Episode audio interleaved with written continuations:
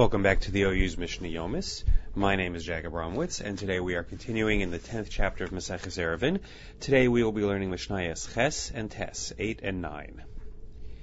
Mishnah Ches says, Ilad Shehu Mesech Haaretz. You got a nice, shady tree whose branches hang down all around it close to the ground. If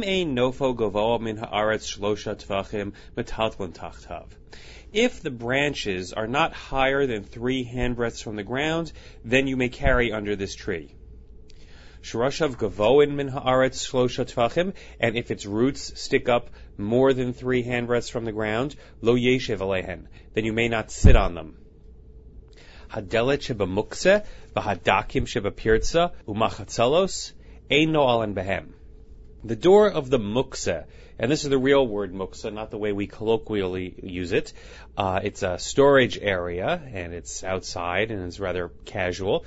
So the door that's used to plug up that space, and thorns that are used to close a gap in a wall, and uh, mats made of reeds. Ein no alin behen, you may not close up with them. Ela imkain gavoa min haaretz, unless they are raised above the ground. Let's look in the Bartnuro. Ilan Shehu Mesech, got a nice shady tree. Shinofo Nota Lamata Mikot Studin Saviv.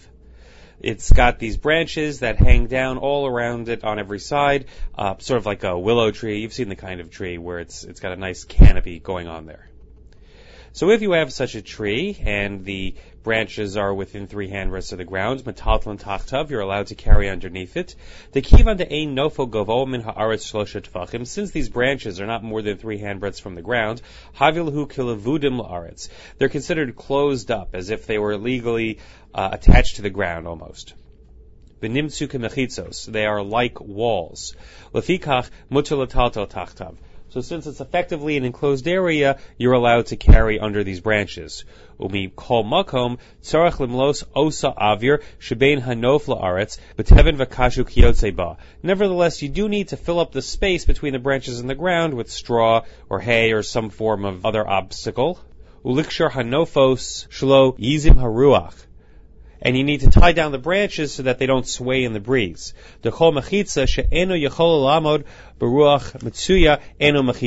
Because if a wall sways in an average breeze, then it's not valid as a partition. And if the roots stick up more than three handbreadths from the ground, lo yeshev alehem, you're not allowed to sit on them.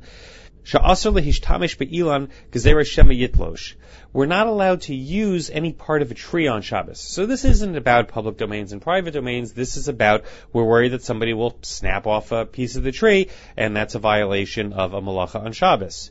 So if they stick up, you can't use them because they're part of the tree. Vilo gavihi shlosha.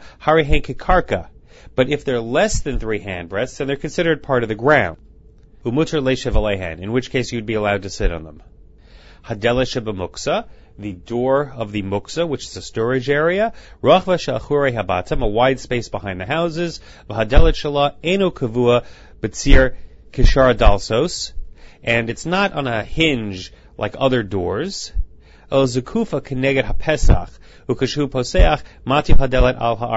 It's basically just stuck into the uh, the opening, and when you want to open the door, you take it out and put it on the ground. So since it's not a hinged door, you were allowed to use doors on Shabbos. They open and close. That's the method of their use. We're not allowed to build on Shabbos. So if you have a hole in a wall, you're not allowed to fill it up. So this kind of door is getting dangerously close to completing a wall and not actually being a utensil on a hinge that swings open and shut. Similarly, hadakim, you've got thorns, kotsim, shehaskinan k'dei listom behem pirza. So you've got these thorns that are placed in to fill up the hole in a wall, a breach. V'chein machsalos, similarly mats, shal kanim, they're made of reeds, kol elu enon kashurin ve'enon kavuin b'makoman, these are not attached, they're not permanently in their place. El kishaboin liftoach matilinosan al haaretz. But when you go to open these things up, you take these doors out and you put them on the ground. Lefikach ein no alen behen. Therefore, you're not allowed to close with them on Shabbos to mechazi kabinyan because it resembles building. In kain gavoa min haaretz to azlo mechazi kabinyan v'no alen behen. If they are raised from the ground, then it's obvious that this is not uh, building, it doesn't resemble it, and you're allowed to close up. Mishnah Tes, Lo Yamad Adam Barashus Hayachid, Yiftach Barashus Harabim. A person is not allowed to stand in a private domain and unlock opening a door in the public domain. Or Barashus Harabim Yiftach Barashus Hayachid. He can't stand in the public domain and open a door in the private domain. Ella Imkain Asa Machitza Gavoa Asar Tvachim. Unless he makes a partition ten handbreadths tall. Divrei Rabbi Meir. This is the opinion of Rabbi Meir. Amrulo, the Chachamim said to him, Maisa b'shuk shel patamin. There was an incident in the fattening market. These are people who would fatten animals for the slaughter. Shahayu Yerushalayim. This market was in Yerushalayim. Shahayu Nolan umanichin es hamafteach bechalon shal gabe hapesach. They would lock up, and then they'd put the key in a window that was above the door. Rabbi Yossi Omer shuk shel tzamarim haya. Rabbi Yossi agrees with the halacha, but he says that it wasn't the fattening market, it was the wool market. Bartnuro. Lo yamad adam brishus hayachid. A person may not stand in the private domain. V'yito mafteach hamunach brishus harabim. Taking the key that's in the public domain. V'yiftach bo pesach hachanus hamunach brishus harabim. And then use it to open the door of a shop which is in the public domain. Even though he's not carrying the key for Amos in the public domain, we're worried that he's going to take the key inside with him. So he can't do this from the public domain to the private or the private to the public, unless he makes a partition ten handbreadths tall. And then he has to stand within this enclosure that he's made when he opens and closes the door. So this is the opinion of Rabbi Meir. But the Chachamim know of an incident, and they informed him, Amrulo v'halo maisa b'shuk shel patamin. There was an incident with the fatteners in Yerushalayim. Shemuhu Rabbanan l'Rab Meir, dechi hechi Amar lo yamod b'rishus hayachid v'yiftach b'rishus harabim v'chulei, hachanamik Amar lo yamod adam b'karmelis v'yiftach b'rishus hayachid b'rishus hayachid v'yiftach b'karmelis. So the Rabbanan are informing Rabbi Meir of something because when he said that you couldn't open and close between a public domain and a private domain, he also said you couldn't do it between a private domain and a carmelis. Umishim hachi.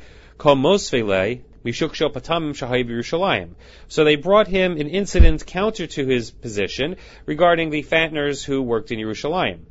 The Carmelis he, and their shops were in a Carmelis. The kivan Ulos belayla lo mikri Since their doors were locked at night, you can't really call it a public domain because people were locked out. And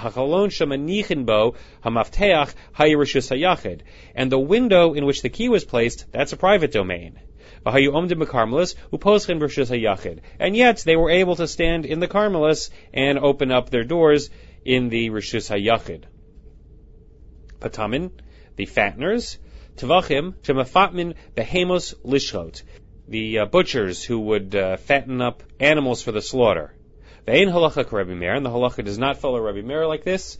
Lo harabim v'lo. Neither when it comes to a public domain nor when it comes to a carmelis. Finally, Rabbi Yossi said it was the tzamarim, Mochret Semer, people who sold wool. So again, he doesn't disagree with the halacha. He's only disagreeing when it comes to the incident in the story. And he said that you've got the story right, but it was a different marketplace that this occurred. That is the end of Mishnah Tes. Join us tomorrow. We will continue this chapter with Mishnayos Yud and Yud Aleph.